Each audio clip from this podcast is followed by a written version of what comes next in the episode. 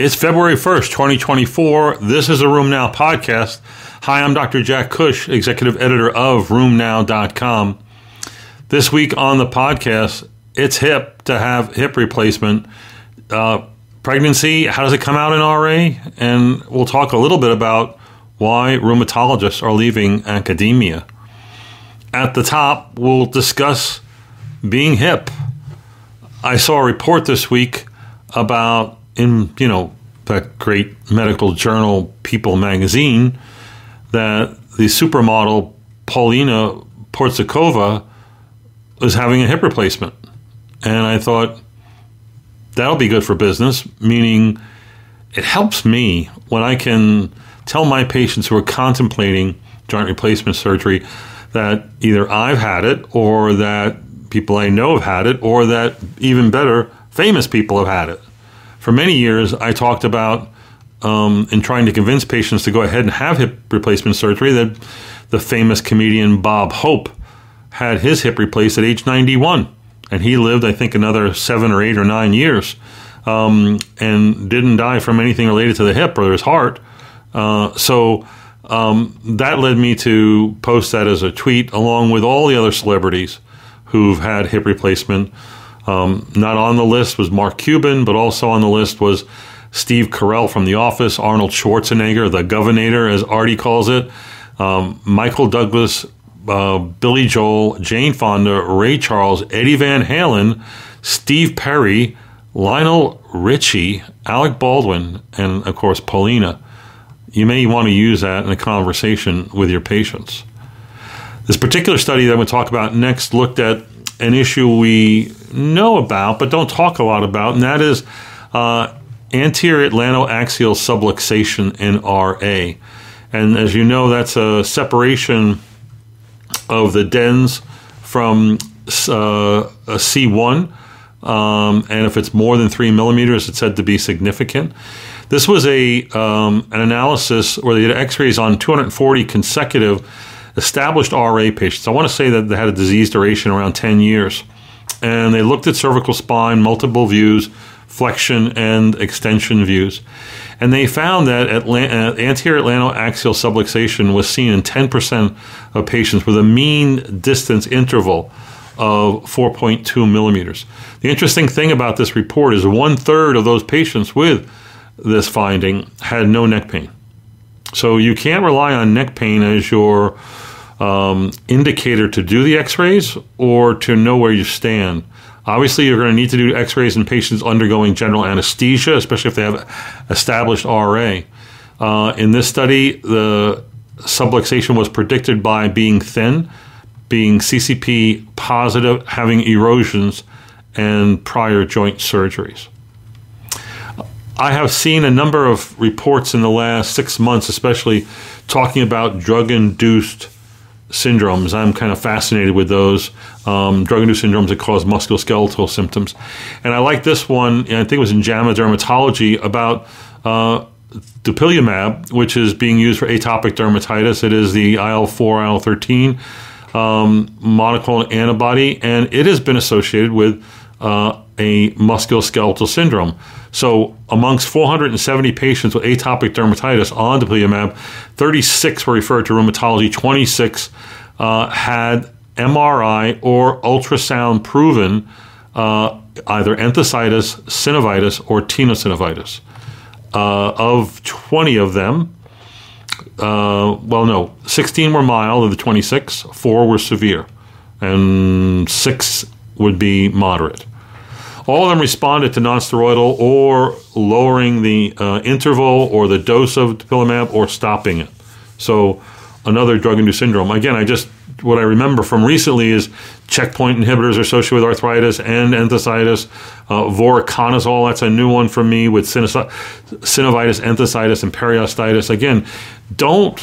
Um, a patient has a new finding, especially tenosynovitis, enthesitis, periostitis, mono or oligoarthritis, look up the drug that they're on that's new um, because you'll be surprised at the potential for that to be a drug induced syndrome. I like this report, although I think where it's kind of reinforced our thinking, and that is that metabolic syndrome increases the risk of developing uh, rheumatoid arthritis. I'm not just talking about obesity, which we know increases the risk of RA, but this study of almost 400,000 people in, in the UK Biobank found incident RA at um, in about 5,000 patients. Um, when they looked at what was associated with incident RA, they showed that having the metabolic syndrome and it's all it's de- and as defined um, increases the risk 20 by 22 percent. But of the five features, four of the five features of metabolic syndrome were independently associated with an RA risk. So that would include waist circumference, increasing the risk by 21%, increased triglyceride by 12%, decreased HDL by increased it by 31%, and hyperglycemia increased it by 15%. Having one or more of these was additive. Having the whole syndrome obviously also increased risk. Um, we need to be treating more than arthritis, don't we? Uh, a Greek study attempted to analyze their population who might have had difficult to treat RA. They used the EULAR definition that we've talked about here before. And amongst 1,264 established RA patients, 251 of them, or 20%, met the definition of D2TRA. Predictors were younger age and onset, fibromyalgia, osteoarthritis, no change in DAS in the first six months despite giving a biologic or targeted synthetic DMARD also contributors were mental and uh, emotional diseases, chronic pain disorders, and metabolic disease all contributed to um, long term worsening in these people. So, I've often taught that one of the presenting features of rheumatoid arthritis is carpal tunnel syndrome. Now got a study, 235 patients that looked at the frequency of that. So these were, I guess, consecutively di- newly diagnosed RA patients, 235 um, most of them, two thirds were female. How many do you think had carpal tunnel as a presenting feature? Boom, 5% or 11 patients. Um, that was a little bit below what I would have thought, but it's not that far below. Uh, these patients were more likely to be older, female, seronegative, and have longer symptoms at the time of presentation. So many of you here in the United States know that the Biden administration uh, has been making efforts to try to control the cost of drugs. They passed legislation last year about um, the government's going to now take over negotiation on drug pricing for ten of the top the, the top ten drugs in the United States. The problem is it's going to take till 2026 to get this done. I don't know why that is the case, but I wanted to remind you that when this administration will be renegotiating Medicare's most costly drugs Two of the 10 are ones that you prescribe. And that includes Stelara, which has an average Part D annual cost of 119000 per year. And the second one is etanercept. Um, with an average Part D cost of $58,000 per year. We need more measures to decrease the cost of drugs. We talked about that in our last podcast, talking about Florida now being able to import drugs from Canada and legally do that. Uh, and I think that that's another smart first step. Um, that and fixed prior authorizations, the government will earn its pay as far as doctors are concerned. A recent report in dermatology literature looked at a meta analysis of the risks of JAK inhibitor use with chronic inflammatory skin disorders and showed that short term use of any of the JAK inhibitors was not associated with an all cause risk of mortality. Um, in fact, it was about 17% lower, but it crossed one. It was not increased for MACE, major adverse cardiovascular events, or for VTE events. And that's talking about short term use in derm skin disorders. That should be comforting to some of you. Uh, the French looked at a large cohort of uh, RA patients who had pregnancy and looked at adverse pregnancy outcomes and found an 11 year study and follow up that RA was associated with adverse pregnancy outcomes and it was significantly increased and more so, more more likely to be seen with active uh, RA. So they had 11,000 patients. They compared that to 10 million non-RA pregnancies.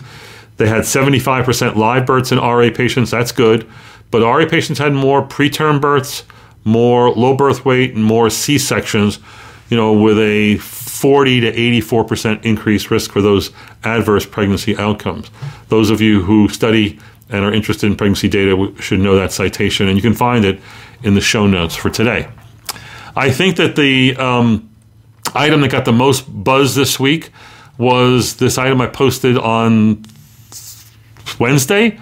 About one third of academic physicians are, are, ten, are intending to leave academia. This is a report in JAMA where they did a commissioned a survey of like 36,000 um, uh, physicians and uh, and academic physicians, and they had responses from about half of them, and they showed that um, 38% met criteria for burnout, 39% said that they were professionally fulfilled, but 33% reported a moderate to greater intention to leave the academia in the next two years. So burnout um, and um, was a big driver of this. Uh, it increased the odds by 52%. Um, depression uh, had a negative impact on, uh, also increased the odds of leaving, as did um, um, having work affect your personal relationships, also uh, uh, drove up the risk. Factors that led to people wanting to stay in academia were was the presence of supportive leadership behaviors, peer support, personal organizational values alignment, uh, perceived gratitude, COVID organizational support, and EHR helpfulness. So if you're one of those latter people, you probably like academia, but there was a lot of comments. Um, many felt were disrespected. Many felt that were overburdened and were just felt to be there to churn out the numbers. Um, it was pointed out that many of the younger physicians uh, often take academic jobs with the idea of leaving soon thereafter. So it's a job they take right after they get out of their fellowship. I want you to know that when it comes to uh, professional fulfillment as a, something they rated amongst these 18,000 people, rheumatology was about the lowest, really low. And the burnout numbers were um, like in the top quartile. And the number intending to leave was also in the top quartile in rheumatology. So if you're in academia and rheumatology, measures have to be taken because uh, we're going to have a big enough problem in all of practice with a tsunami of practitioners wanting to retire. We can't afford many leaving academia. The last report comes from Paul Emery's group, who's done great work on early arthritis, um, collecting patients between 2008 and 2020. 451 were enrolled in their CCP study, uh, and a quarter of them had subclinical synovitis by ultrasound or MRI. When they followed those patients up 12 months later, um, they so they showed that about half of them uh, subclinical synovitis persisted, but in half of them it resolved and it went away. And this is an important message, right? When we're talking about these early presenting people who don't yet have synovitis on exam and they have CCP or arthralgia. If you do ultrasound or MR and you find evidence of synovitis, it isn't necessarily a slam dunk that they're going to have RA or that they do have RA, right? It's the idea of let's MRI everybody and you'll find MRIs are abnormal in a lot of people for no good reason. It may be fleeting. So again, that cohort of clinically suspect arthralgias or preclinical RA, if they have arthralgias and they're seropositive, one third will go on to develop RA. In this cohort, when they had subclinical um, synovitis, 48%, um, 52%, I'm sorry, well, went on to develop RA. So it went from 33, 35%. So it does augment it, but it's not a slam dunk, as half of them will go into remission a great presentation at RheumNow Live by Hani uh, um, talked about their cohort that they followed uh, with clinically suspect arthralgias. And while um, uh, the, of the seropositive patients, I think 40% he said went on to develop RA, 40% went on to go into remission. So the idea of being in that category means that you just have to follow patients more regularly and bring them back at least every six months or with rules about symptoms to be concerned about. That's it for this week on the podcast. Go to the website, check out these citations and more, and we'll see you on next week's podcast. Take care. Bye.